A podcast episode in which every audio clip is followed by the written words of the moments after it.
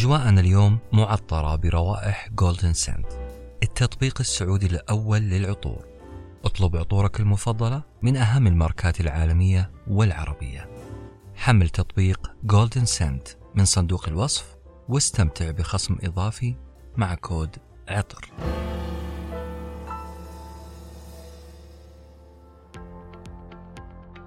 آه عارفة يا سارة أنه إجابتك لهذا السؤال فيها تطمين مرة كبير مع أنه ما كان الهدف من الحلقة أو الأجوبة أن إحنا نطمن قد ما أنه أنه إحنا نوضح.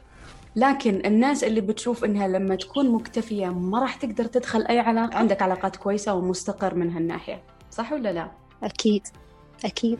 يعني المكتفي صاحب مبدأ سارة. لما أنا أكون مكتفي أنا أمنحك الأمانة الاحترام في غيابك وفي حضورك. يعني كانت الفكرة من الاكتفاء أنه نخفف حدة الألم في العلاقات لكن أنه يوصل الاكتفاء لموضوع حفظ حقوق ما يهمني رأيك هذا هذا لك أنت ما يهمني ما يهز فيني. لكن لو هز داخلك تأكد أنك بحاجة إلى الرجوع لداخلك. ليش هزك هذا الموضوع؟ ليش أثر فيك؟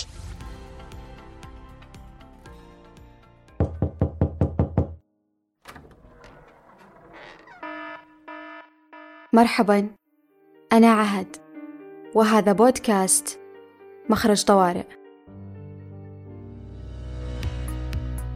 لا يزال حديثنا مستمر عن الاكتفاء. نقدر نقول أن اللي مضى كله كان مقدمة؟ واليوم إحنا داخلين على الزبدة. في حديثنا عن الاكتفاء كان غايتنا التوازن. نطلب التوازن نطلب السعادة نطلب الرضا نطلب السكينة نطلب الحب. في طريقنا لتكوين وصناعة الحياة المرجوة أو لتحقيق القيم المذكورة نحتاج أن نعدل أو نحقق بعض المفاهيم لأننا نعلم أن التغيير يبدأ من الداخل وأننا لا نستطيع الاستمرار بنفس الفعل أو نفس التفكير وتوقع نتيجة مختلفة. أحب دائما التذكير بالصورة العامة قبل الدخول في التفاصيل. في هذه المرحلة وعند هذا الوعي الذي ندرك من خلاله أن الخوض في التفاصيل كان لهدف. تصبح الشمولية ميزة لا عيب. واكتمال لا مجرد حشوة لملء الفراغات. الاكتفاء والعلاقات. أحد أكثر المفاهيم تشعبا وحساسية. نحاول أن نطرحها بإسهاب مبسط. أنا وضيفتي العزيزة كوتش سارة عسيري. كيف حالك يا كوتش؟ يا هلا والله وغلا فيك العهد ويسعد لي مساك أو صباحك. كل حب وخير. قدمنا في الحلقة الماضية. نقدر نقول أننا وضحنا أو بنينا مفاهيم أساسية فنتعمق الآن على أساسها. استنادا على ما مضى ننطلق. آه سارة من الردود اللي وصلت على موضوع الاكتفاء هو أنه كيف نوازن بينه وبين مبادئ آه نعرفها من زمان وهي مبادئ كويسة مثل مبدأ الناس للناس والكل بالله. آه وبرضو مبدأ الجنة من غير ناس ما تنداس. آه وأيضا في تساؤل آخر عن فكرة جبارة طرحتيها في الحلقة الماضية لما قلتي آه تضبيط جانب العلاقات أو العمل على جانب العلاقات يساعد على أو يكون له أثر قوي على باقي جوانب حياتنا بحيث أنه ضبط العلاقات يضبط آه كل شيء ثاني. فنبغى توضيح لهذه الفكرتين. آه بسم الله. ونبدأ بأقوى سؤال. آه أعتقد أني قرأت هذا السؤال من ضمن الردود اللي وصلت لك ودونتها على جنب وقلت إنه يبغى له تفصيل أكثر. اللي اللي ضيع يعني اللي ضيع المجتمع لفترات طويلة يا عهد وأحترم وجهة نظرهم وأحترم تفكيرهم لكن اللي كان قبل ما يصلح الآن. فلما يعني الحكم والأمثال اللي صارت قديما لا زالت تبنى حتى الآن باحتمالات مختلفة. إنه شلون؟ يعني مثلا زمان كان المبدأ الأساسي إنه أنت شمعة تحترق لتضيء الآخرين. الآن من يقبل يكون شمعة؟ فأنت لما تكون شمعة أنت شلون تضيء لنفسك بالتالي تقدر تعطي الآخرين؟ كثير من الأمثال ضربت على مبدأ الفداء بالنفس والتضحية بالنفس لأجل الآخرين وأنك أنت ما تقدر تعيش بدون الآخرين. أوكي. في جانب من الصحة وأنا راح أتطرق لهذا الموضوع.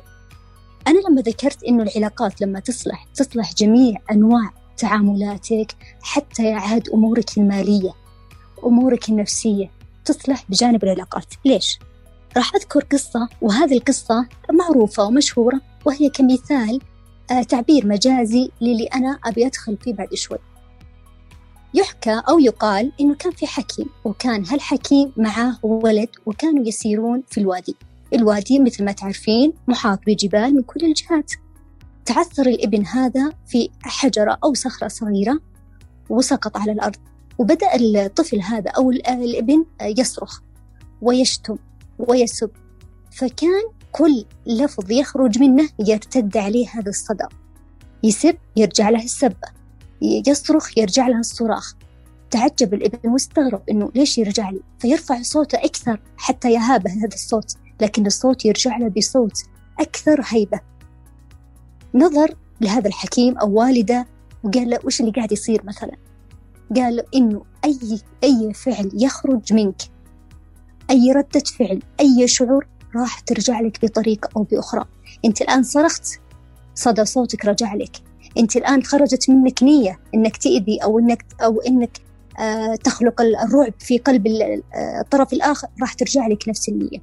فمن منطلق هذه القصة أنا راح أبدأ في آه هذا الحديث إنه ما ترسله يعود إليك. وهذه كلمة في الوعي دائما دارجة فيما بين الناس مو عارفين شلون إنه ما أرسله يعود الي بمعنى يا عهد لو كانت نيتك كويسة لو كانت نيتك سيئة لو كانت نيتك فعل خير لو كانت نيتك فعل شر أي نية أو شعور أو فكرة أو عمل أرسل الطرف الآخر راح يعود إليك بطريقة أو أخرى أو بأخرى.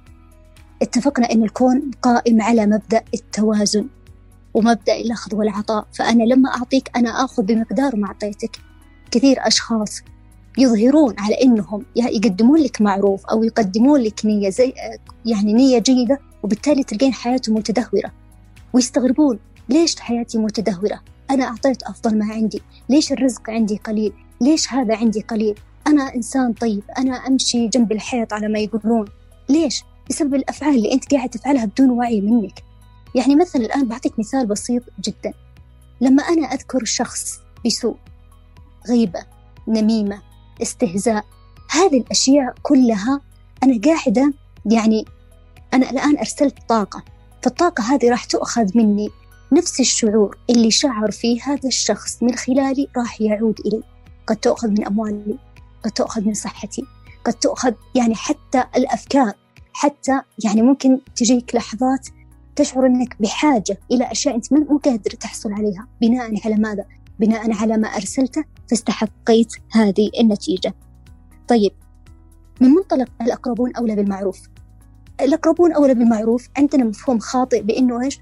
بأنه نبدأ بالأهل نراعيهم الزوج الزوجة يعني من هذا الكلام. الأقربون أولى بالمعروف هي النفس النفس البشرية. أقرب شخص لك أو أقرب شيء لك هي نفسك. بمقدار ما تعطي نفسك تعود إليك. أنا والله أعطيت نفسي الاهتمام أعطيتها القيمة أعطيتها الصحة أعطيتها مدخلات إلى جسدي رائعة مثل الغذاء الجيد. الصحة النفسية الرائعة فيكون المخرج رائع. فبالتالي أنا أولى المعروف هي نفسي. أنا غذيتها بجميع الاحتياجات.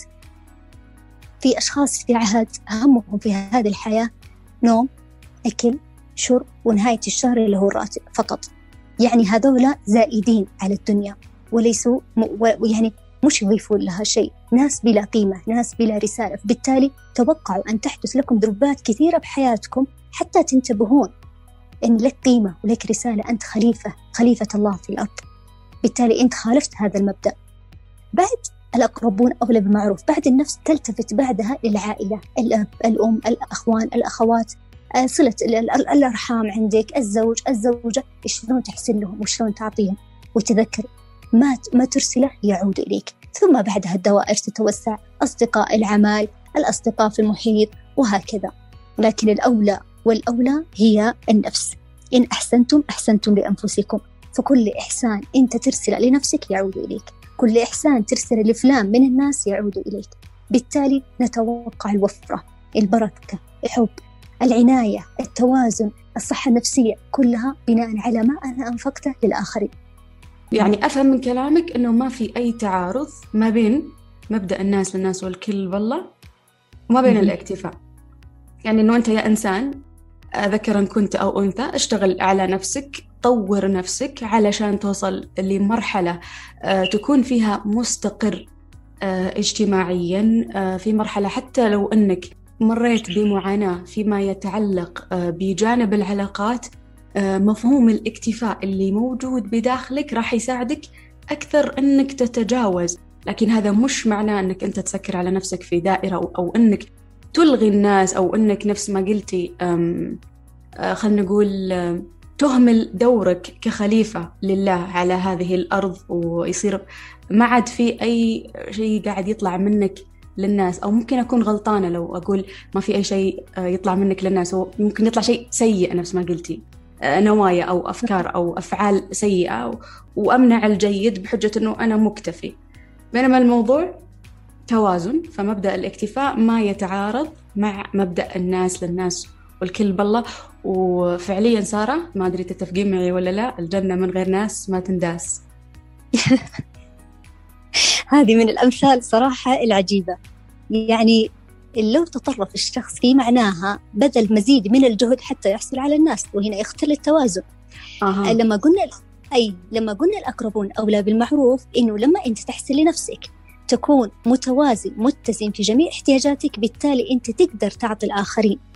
أنت شلون تعطي وأنت جيعان؟ شلون تعطي وأنت محتاج؟ فهذا هو مبدأ التوازن والاتزان وهذا هو مفهوم الاكتفاء اللي قلت لك. الحركة كلها تقوم على هذا المبدأ.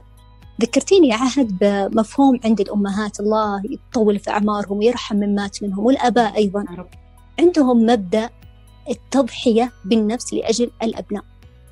فتجدين الأم أو الأب يجنون على أنفسهم يأثرون على أنفسهم يضحون بنفوسهم لأجل هؤلاء الأبناء وفي الغالب وفي الغالب الأم أو الأب اللي يفعلون مثل هذه الصفات ينتجون أبناء لا يقدرونهم وقيسي عليها تجدين أم تشكي من عقوق الأبناء من التعب ليه؟ وتقول أنا ضحيت بحياتي أنا عملت وعملت وعملت ليه؟ لأنها أخلت بالتوازن هي ما أعطت فرصة للآخرين للتعبير عن نفسهم وذواتهم طيب سارة أنا أعتقد أنه في مرحلة ما الإنسان لازم يكون أناني شوي على الأقل لحد ما يصل إلى مرحلة التوازن ما بين المفاهيم الغلط اللي نشأ عليها أنه يذبح نفسه مثل ما نقول عشان يرضي الناس أنه يكون أناني في فترة من من عمره هذا شيء كويس إيش رأيك بهالكلام؟ آه، إيش مفهوم الأناني عندك يا عهد؟ يعني أنا أولا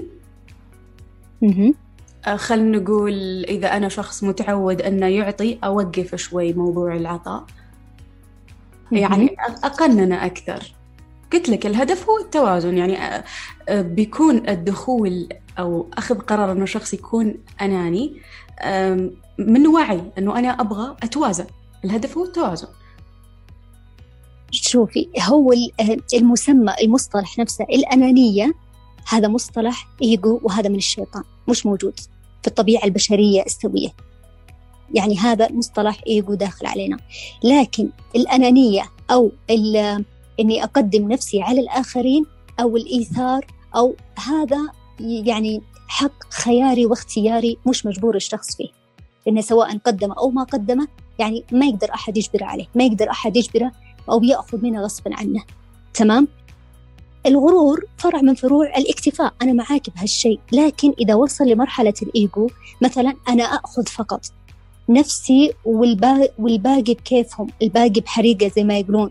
يعني في مصطلحات كثيرة. الطوفان أنا أشوفي أنا فاشلة في الأمثلة.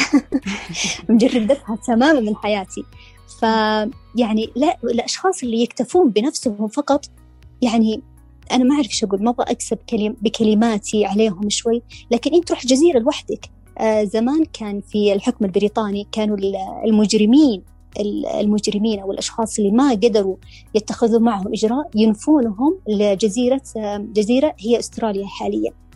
فكانوا يأخذون المجرمين والأشخاص اللي ما يقدرون يتعاملوا معهم لجزيرة في أستراليا وتكونت فيما بعد أستراليا الحالية الآن.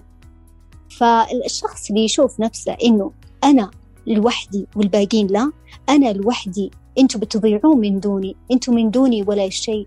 أنا ونفسي وأنا وأنا والأنا هذا. روح جزيرة لوحدك. أنت هناك تقدر تعيش وتتعايش. okay؟ لكنك بين مجتمع أنت مضطر ومجبور إنك تأخذ وتعطي. إذا والله أنت قائم على مبدأ أنا فقط آخذ آخذ آخذ إذا تحمل اللي قاعد يجي لك تحمل الحياة اللي قاعدة تجيلك تحمل الضربات اللي راح تتعرض لها. فالحياة هي وين وين يعني أنا أخذ وأعطي ليس أخذ فقط وليس أعطي فقط سارة هل ممكن الاكتفاء يكون عامل لإنهاء العلاقات؟ بمعنى أنه أنا شخص مكتفي بذاتي فبالتالي أنا ماني محتاجة هذه العلاقة فأقوم أنهيها أيضا هل كوني مكتفية هذا يخلي دخولي في العلاقات أو تكوين علاقات أمر صعب بالنسبة لي؟ مفهوم أني أنا أكون مكتفي وما أدخل في علاقة أو أنا مكتفي وأنهي العلاقة. أنت لو مكتفي ما قررت تنهي هذه العلاقة. لأنه بناء أنت قررت تنهي هذه العلاقة لأنه ما لبى لك احتياجاتك احتياجات معينة. الشخص لما يشعر باتزان وتوازن إحنا قلنا إنه المشاعر أو العطاء أو الشعور يخرج من خلالك ويعني يفيض على الآخرين. فأنت كذا كأنك يعني أغلقت على نفسك هذا الشعور وبالتالي أنت اللي ما تستحق هؤلاء الأشخاص مش العكس. فلما أنت اخترت إنك تكتفي أوكي ما في مشكلة هذا قرارك وأنت حر في قرارك انت تبغى تعتزل اعتزل لكن لا تلقي باللوم على الآخرين وتقول إنه مثلا ما يشبعون حاجاتي ما يستحقوني ما يكفوني مش كافيين بالنسبة لي. صدقني هذا العكس. أنت اللي ما تشعر إنك كافي بالنسبة لهم أنت تشعر بالنقص من خلالهم. لأنه الاكتفاء مثل ما قلنا وأعيد وأكررها حتى حتى المصطلح هذا يحفظ الجميع. إنه الاكتفاء أنا أشعر بمشاعر وبالتالي أفيض على الآخرين بهذه المشاعر. فلو شخص مكتفي مثلا إنه أنا والله أشعر بمشاعر متزنة مشاعر طيبة شلون يقول أنا خلاص ما بدخل في علاقة؟ دخولك في علاقة أو قرارك بالخروج منها بناء على أشياء لم تلبى. في هذه العلاقة بالتالي لا تضحك على نفسك أبدا ما تضحك على نفسك وأعيد وأكرر قرارك في إنهاء العلاقة وعدم دخول في علاقة يعتبر حرية شخصية لكنك بحاجة للإصلاح لأنك راح تكون عطشان وتخفي في داخلك الكثير والكثير بالعكس يعني أنت مش صادق مع نفسك مش صريح مع نفسك طيب الشخص المكتفي دخوله في العلاقات أو تكوينه للعلاقات أمر صعب أو لا؟ ليش صعب؟ ليش أقيس إنه صعب؟ إيش مرحلة الصعوبة فيه؟ كشخص مكتفي بتصير عندي معايير عالية. آه، أوكي. إذا معاييرك عالية فأنت إيجو أنت مش مكتفي أنت متطلب فهنا هنا الاختلاف. أي الشخص المكتفي هو سريان هو شعور يشعر به من داخله ينسجم مع الآخرين بصورة تلقائية مثل السريان. عارفة سريان الماء اللي يمشي؟ أيوة. هذا هو شعور الاكتفاء. أنا أنسجم مع الآخرين. أنا أشعر أني لست جزء منفصل عن الآخرين. إحنا كتلة نؤثر ونتأثر في بعضنا. بالتالي ليش أنا قاعدة أحط معايير؟ ليش ليش أضع المعايير هذه في والقياس لعلاقاتي مع البشر؟ إنه الشخص لازم يرتقي لمستواي مثلا التعليمي علشان أقدر أخذ وأعطي معاه. شخص يرتقي لمستواي المادي أو الجمالي أو الشكلي أو القبيلي أو غيرها. هذا مش اكتفاء. أنت كذا عندك مفاهيم مغلوطة تجاه الاكتفاء.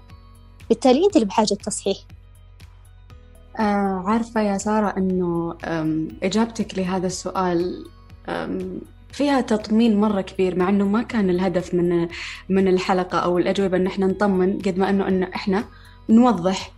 لكن الناس اللي بتشوف إنها لما تكون مكتفية ما راح تقدر تدخل أي علاقة إجابتك اللي قبل شوي قاعدة توضح إنه لا من الاكتفاء إنك تكون عندك علاقات كويسة ومستقر من هالناحية. صح ولا لا؟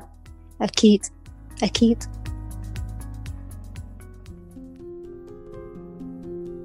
تمر بنا مراحل صعبة في حياتنا.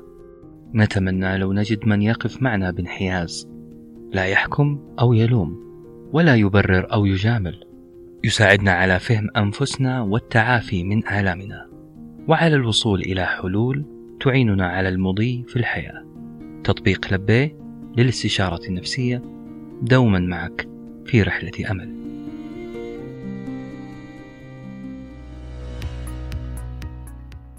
هل للاكتفاء دوافع؟ إحنا ذكرنا في مقدمتنا أنه هدفنا التوازن والعيش وفق قيم ومفاهيم. ذكرنا الحب السكينة الطمأنينة. هذا دافع واضح لما يكون الشخص يبغى يكتفي علشان يحقق هذه القيم. هل توجد دوافع أخرى؟ آه، أو نجيب السؤال بصيغة ثانية. هل هناك أنواع للناس في سعيهم نحو الاكتفاء. هل الصدمة دافع أو الألم دافع؟ هل ممكن أن أنا أتوجه أو أسعى لتحقيق الاكتفاء بدون ألم؟ إجابة السؤال. إجابته بتكون عميقة جدا وممكن توصل للصميم لبعض الأشخاص. شلون نتعلم من حياتنا؟ كثير من الأشخاص شلون يتعلموا؟ شلون يتطورون في حياتهم؟ نتيجة الأحداث اللي صارت لهم بحياتهم. شلون يعرف إنه مكتفي أو مش مكتفي؟ شلون يعترف؟ شلون يعرف إنه مقبول أو مش مقبول؟ شلون يعرف إلا من خلال الأحداث اللي تدور في حياته؟ وبالتالي يقدر يحدد الخطوة اللي راح يخطيها. كثير من أشخاص مروا بعلاقة العلاقة الأولى دائما للأشخاص. علاقات أنا بتكلم عن العلاقات العاطفية مثلا آه، ما راح ما تكمل. كثير من الأشخاص. فالعلاقة الأولى هي علاقة تجريبية وهذا يعتبر وجهة نظري الشخصية مش بالضرورة تكون صحيحة. يعني لا تسقطون كلامي إنها حقيقة مطلقة. لا أبدا. لكن أنا أقول إنه أشخاص يدخلون في علاقة مثلا العلاقة الأولى هي علاقة تجريبية. مش معناتها إنكم آه يعني تضعون في بالكم إنها تجريبية وخلاص بأنهيها في أي لحظة أنا جربت وخلاص. لا. العلاقات الأولى بالعادة هي هي تعلم وتربي وتكبر وتطور وتزكي. في حال إنك انت جاوبت مع هذه العلاقة وعالجت الخلل وفهمت مكامن القوة والضعف في داخلك أنت وفهمت انعكاساتك واحتياجاتك وعالجتها أثناء العلاقة راح تستمر هذه العلاقة. لكن في حال إنك شعرت بالصدمة وخلاص إنه انتهت رسالة هذا الشخص من حياتك وخرجت أنت في احتمالين. الاحتمال الأول إما إنك تقرر أن تتوقف وتقول أنا مكتفي وأنت مش مكتفي أنت مجروح أنت بحاجة لجلسة علاجية. أو أنك تدخل في علاقة أخرى حتى تنسيك العلاقة الأولى. لذلك أنا أطلب الجميع ذكر أو أنثى بليز أرجوكم ما تدخلون في علاقة جديدة وأعتقد أني ذكرت هذه الكلمة في, في اللقاء الأول. ما تدخل في علاقة جديدة وأنت لا تزال تعاني من تبعات العلاقة الأولى لأنها راح تكرر نفسها. والعلاقة والعلاقة الثالثة تكرر نفسها ورابعة وخامسة حتى تفهم أنت الدرس. صدقني الآخر ما ما كان هدفه إنه يضرك. الآخر ما هدفه إنه يقلل من قيمتك أو إنه يعطيك أسوأ أو يظهر أسوأ ما فيك لا. لما إحنا نفهم مفهوم اللعبة هذه كلها إنه يظهر فيك جوانب حتى أنت تقوى ولك حرية إنك تبكى أو إنك ترحل من هذه العلاقة. مثلا بعطيك مثال يا عهد. كثير من الإناث اللي ترفض مثلا إنه زوجها يتزوج عليها. حق مشروع وطبيعي جدا. لكن أنا مش في مقام إني أقول لها أنت صح أو أنت خطأ لكن أتكلم كفرضية. فالزوجة هذه لما زوجها يتزوج عليها هي أكيد إنها راح تشعر بصدمة لأن مشاعر اختلت في داخلها. بالتالي هي أمام قرارين إما قرار إنها تطلب الانفصال إما قرار أن تتعايش مع الوضع لكن لا تتعايش مع ألم. فهمتي؟ مرحلة أنا أنا مش متقبلة أنا قابلة الوضع لكن مش متقبلة. يعني مش بالضرورة إني أكون راضية مش بالضرورة إني أكون آه، راضية عن الوضع وخلاص و... لا. حدث هذا الأمر لمغزى أو لهدف أو لفكرة معينة. لكن عندك قرار آخر اللي هو الانفصال. لكن في كلا القرارين أرجوك لا تعيشين الصدمة وتتعايشين معها وتحملينها في داخلك. هذا اللي أنا أطلبه منك. طيب نقيس عليها علاقات مش بالضرورة أزواج علاقة خيانة. لك حرية أنك تبقين مع هذا الشخص ولك حرية الانفصال. علاقة آه، سوء معاملة من الأهل مثلا للابن أو الابنة لك حرية أنك تبقين معهم أو أنك تغادرينهم أو أنت يا ذكر فالأمر كله في سعة وحرية لكن لا تحمل معك هذه الصدمة وبالتالي تكون كالقنبلة الموقوتة وين ما كنت. وكثير يعني حتى عاد حتى في الأفلام زارعين فينا هالفكرة إنه إنه الشخص لما ينجرح من حبيبته أو العكس إنهم ينعزلون عن الناس ويروحون لمكان بعيد ويرفضون الدخول في علاقة. بعدين لما تجي علاقة ثانية يجدون صعوبة في التكيف معها. فكذا هم يزرعون في اللاواعي عند المتابعين إنه هذه الحياة. لا مش كذا الحياة. لكن في الأول والأخير إذا أنت آه، متقبل إنك تعيش أو قابل إنك تعيش كالقنبلة الموقوتة اللي راح تنفجر في أي لحظة هذه حريتك الشخصية. قابل إنك تتعرض لصدمة وترفض أن تخوض أي علاقات أخرى وتشعر إنه مش من حق أحد يدخل حياتك فهذا رأيك الشخصي لكن تحمل تبعات الأمر لأنها راح تتكرر عليك بصور مختلفة طيب هل ممكن أن أنا أتوجه للاكتفاء وأن أنا أبني عندي اكتفاء ذاتي بدون ألم بدون أن يكون دافعي هو الألم؟ أكيد ليش ليش بالضرورة إن إحنا نتألم حتى نتعلم؟ مش بالضرورة يعني مثلا الآن أنا دائما أقول للأنثى إنه قبل تتزوجين لازم تاخذين دورات وكورسات وتفهمين إيش معنات العلاقة. العلاقة الزوجية مش حب العلاقة الزوجية مش إنجاب مش تربية مش طبخ وغسيل وهذه الأساسيات اللي تعلمناها. لا خطأ. الموضوع مش كذا الموضوع أكبر من كذا. فلما أنا أدخل في علاقة وأنا متزنة نفسيا بالتالي تتزن كل الأمور من حولي. حتى الشخص اللي أمامي وإن حدث انفصال أو إن حدث خلاف أو إن حدث أي أمر في هذه العلاقة أنا مهتز من داخلي. أنا أنتقل بسلام كما دخلت بسلام. وهذا اللي دائما أنا أنبه عليه وأعيد وأكرر فيه لا تدخل علاقة أو لا تعيش حتى في منزلك يا عهد حتى أنت في منزلك الآن. ليش كثير من المراهقين أو المراهقات أو حتى الكبار يعيشون يعني ينهارون على أول كلمة أو من الأب أو من الأم تكون قاسية عليهم؟ لأن من داخلهم مش متزنين. يشعرون بأنهم جرحوا كبريائهم يشعرون بأنه بأنه ما يحبونهم مش مقدرين فبالتالي في اهتزاز. لكن لما أنا أدرك أو أنا متزن في داخلي فأنا مكتفي بمعناه الصحيح. فأنا أفيض على الآخرين أفيض على الأب على الأم على الأصدقاء على على على من خلالي من خلال توازني. شوفي بقول هذيك هي السالفة طاقة. لما تجلسين مع شخص مكتفي والله تشعرين فيه وعلى العكس الشخص المتذبذب الشخص اللي اللي يكون محتاج الشخص اللي يعيش دور الضحية في الحياة تشعرين فيهم. وبالتالي تنفرين منهم أنت. لا شعوريا تنفرين منهم لأنه مش متوافقين مع طاقتك. لكن والله يا عهد لو طاقتك أنت طاقة احتياج طاقة ضعف طاقة خوف طاقة فبالتالي أنت راح تجذبين لحياتك أشخاص يتوالمون مع هذه الطاقة. طنجرة ولا أتغطاها شفتي جبت لك مثل. اي أنا بقول الحين بقول برافو سارة لقيتي مثل. هذا طلع من عمق اللاوعي طاهر. آه، يعني نقدر نقول إنه الألم يشكل دافع لكن برضو ممكن إننا نتعلم بدون ما نتألم. بالتالي أكيد. أنواع أنواع الناس في السعي نحو الاكتفاء نوع يتوجه له آه، من دافع ألم أو من دافع تجربة ونوع آه، رغبة في في تطوير نفسه وهذه هي الثقافة اللي إحنا ودنا إنه آه، نتعلمها وودنا برضو إنه خلينا نقول الجيل الناشئ يتعلمها من مرحلة مبكرة. آه، يكبر على أساس أنه عملية تطويري لذاتي ما تتعلق فقط بالدراسة هي تتعلق بجوانب كثيرة من حياتي. بالتالي لازم أنا أكون شغال عليها باستمرار حتى نهاية حياتي. أكيد.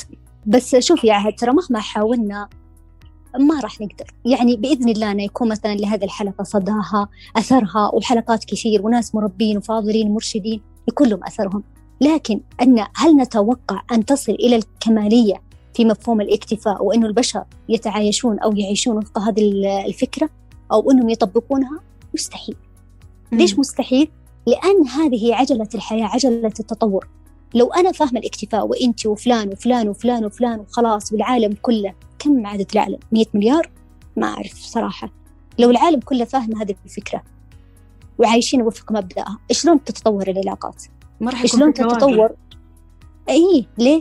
لأنه يعني مثل ما تقولين الإيجابية الإيجابية الكاملة مضرة بالأشخاص كما السلبية الكاملة. فالتوازن الاتزان والتوازن هو المطلب. إنه تحدث خلل في علاقاتنا في العمل في المنزل مع الأصدقاء مع الزوج مع الزوجة. تحدث لي حتى تطورني. وتكلمنا عنها بإسهاب في الحلقة الماضية أعتقد. إيه؟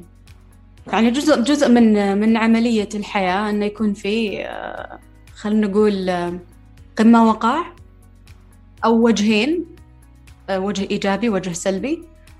فبالتالي حتى لو سعينا إحنا ان نفس ما قلتي ان نعلم هذه المفاهيم مش الهدف انه إحنا نوقف بالمسطرة على كل شخص ونقول تعال تعلم.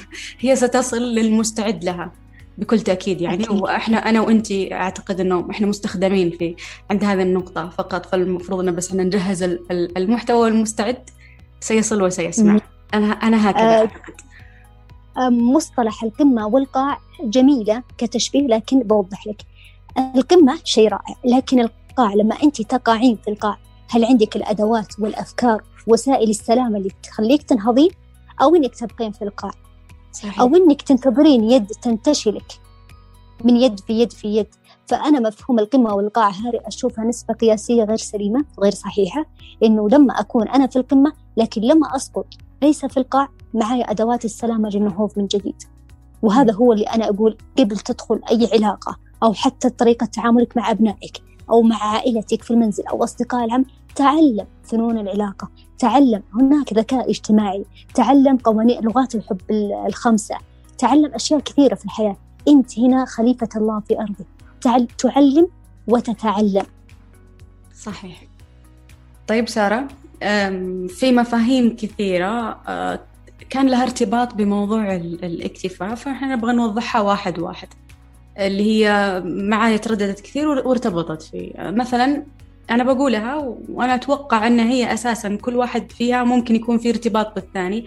فعشان ما يطول الكلام أنا بقولها وأترك التفصيل عندك أنت. الاكتفاء والوحدة احترام الآخر والانفتاح على الآخر الاكتفاء والصحة والجمال. الوحدة والاكتفاء صحيح؟ هذا هو سؤالك إنه علاقة يعني الوحدة والاكتفاء إذا أنا مكتفي معناها أنا بعيش وحيد مثلا. في جز... في جزيرة أستراليا هذيك ها؟ إيه ينفون لك طيب اسمعيني يا قلبي. ال... الوحدة الوحدة شعور بالوحدة هو شعور الشخص بالخذلان أو إنه هروب أو إنه شعوره بالحزن وهي فرع من فروع الاكتفاء لكن بمعناه المغلوط مش معناه اللي اللي إحنا قاعدين نتكلم عنه في الحلقة الأولى والحلقة الثانية. الوحدة هذه الوحدة المغلوطة. فيه نوع ثاني اللي هي الوحدة للارتقاء. الوحدة هذه للارتقاء اللي أو الانعزال اللي يمارسها الشخص بين فترة وثانية حتى يعيد شحن الروح من جديد. هذه هي الوحدة. أبسط حقوق آه عارفة يا عاد. إيه، عارفة يا عاد. كانوا الأنبياء زمان ينعزلون في الجبال. ولاحظي كل نبي من الأنبياء نزل عليه الوحي مثلا كان في جبل. عندك نبي إبراهيم محمد آه يعني تقريبا الأنبياء كانوا في عزلتهم بالتالي نزل عليهم الوحي. فلما أنا أكون في وحدتي في عزلتي أشحن من المصدر اللي هو الله أشحن من الروح حتى تتغذى روحي من جديد بالتالي أنا أستحق الارتقاء والتوازن والرقي والتطور. لكن تصوري معي عهد أنا والله قررت أكون وحيدة وأنعزل عن الناس وقفلت علي أبسط شيء غرفتي وقفلت علي وجالسة أفكر. فلان اللي خذلني. الدنيا علي. الدولة علي. أنا ما عندي فلوس. أنا ما فأنت كذا تشحن نفسك بالفقر بالإفتقار بالإحتياج. هنا الفرق. فرق بين وحدة إني أني الوحدة بين إني أنعزل حتى أكون يعني هدفي الارتقاء وبين الافتقار فهذا هو مفهوم الوحدة. آه بالنسبة لسؤالك يا عهد إنه الاكتفاء واحترام الآخر. إنه أنت مالك فضل أساسا لما أنت تقدم احترام للآخر أو تقدير للآخر لأن هذا يمثل نفسك أنت. أنت اللي تمنحها للآخر فأنت كأنك تقدمها لنفسك. فلما تسيء أدبك مع الآخر لما تقلل من قدر الآخر أنت هذا كله مردودة لك. كأنك تعامل نفسك. إحنا قلنا أن الآخر جزء غير منفصل إحنا كلنا نؤثر ونتأثر. فكأنك تعامل نفسك. بالتالي لما أنا أعامل الآخر بعلو بحسب منصبي جمالي آه مثل ما قلت آه الآن صاروا يتفاخرون حتى بالعائلة بالراتب. أيوة يعني بشهرتي فصاروا يتفاخرون ويعاملون الناس وفق هذا المقياس. فبحجم تعاملك مع الآخر تستحق اللي يجيك. ممكن هذا الشخص ما يقدر يعاملك بالمثل. ممكن الشخص هذا ما يقدر يعني يقدم لك أو يعاملك مثل ما عاملته. لكن تذكر إنه الكون قائم على التوازن. ومثل ما شعر هذا الشخص بهذا الشعور من خلالك راح يرجع لك هذا الشعور. راح يرجع لك هذا الشعور بطريقة أو بأخرى. آه، أذكر في مرة من المرات عهد ذكرت آه، لأشخاص في قناتي.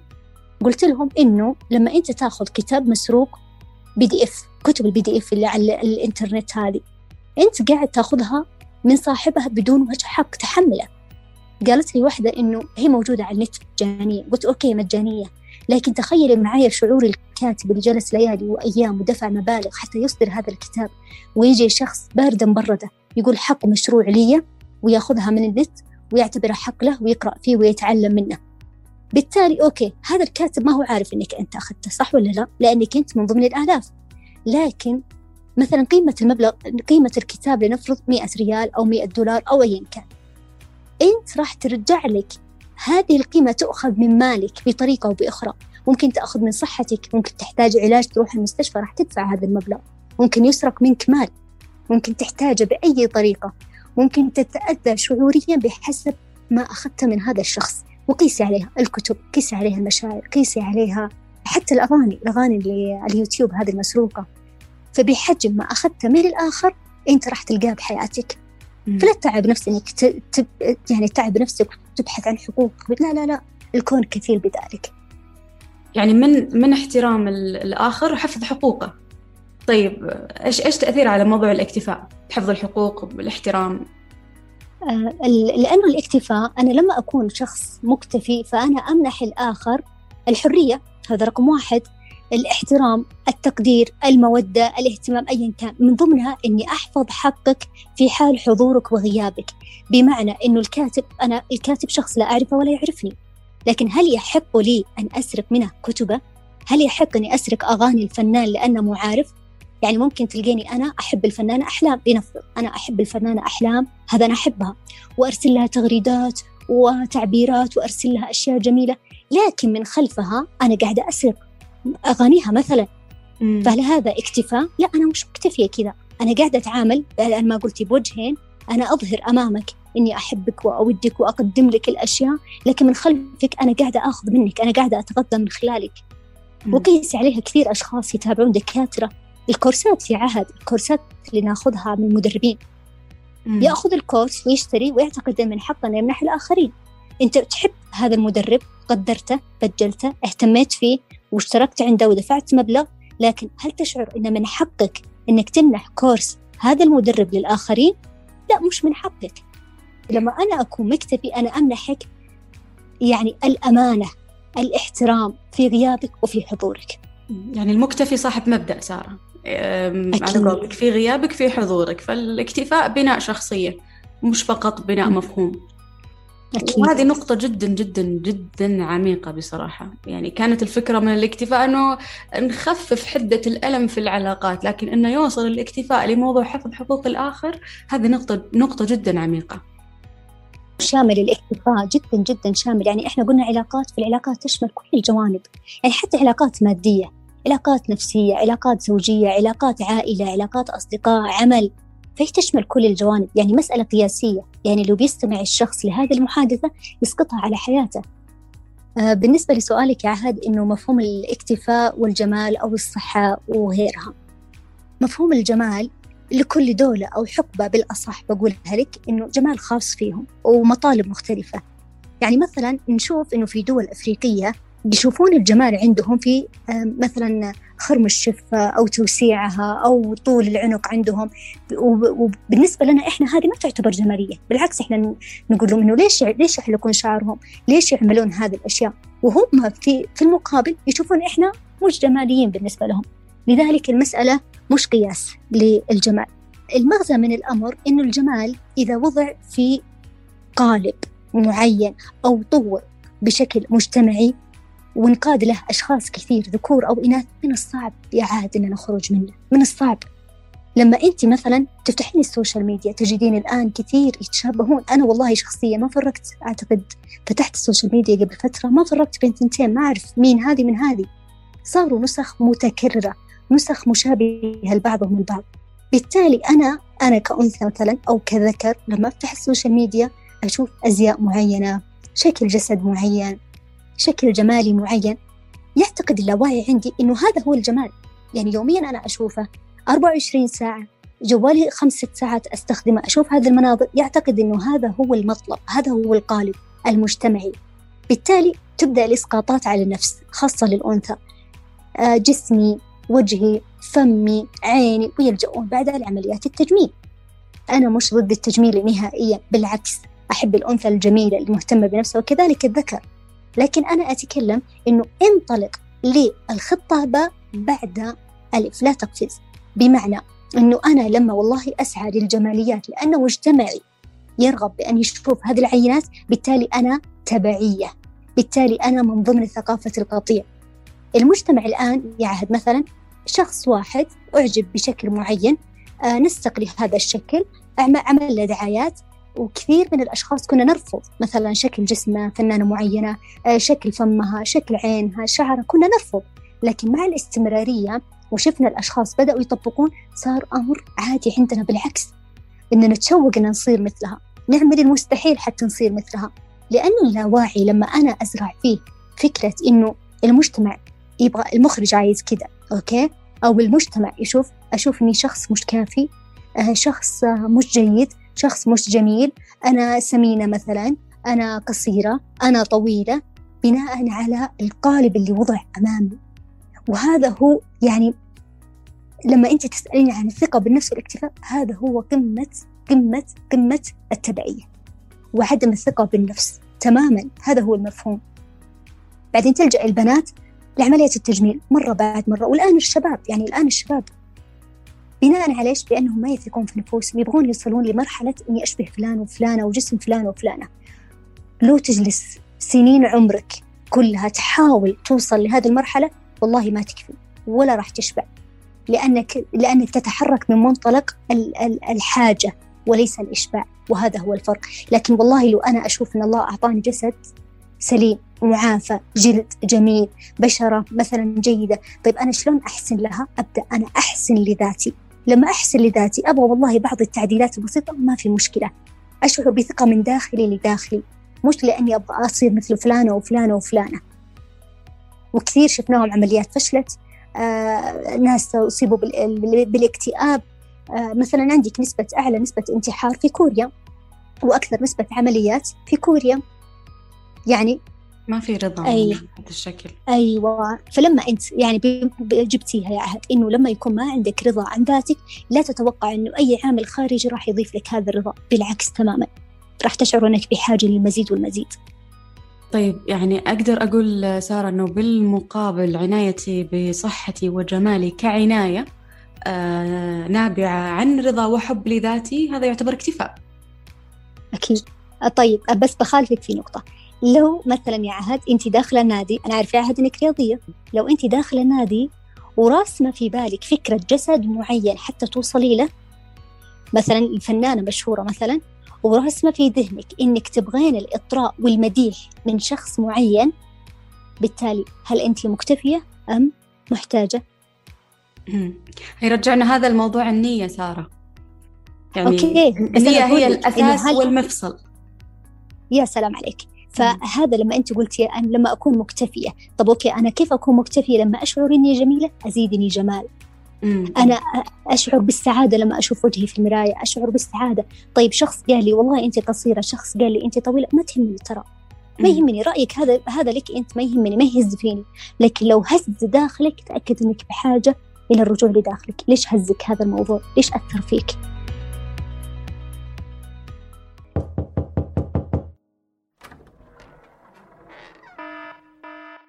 مرحبا. أنا عهد. وهذا بودكاست مخرج طوارئ.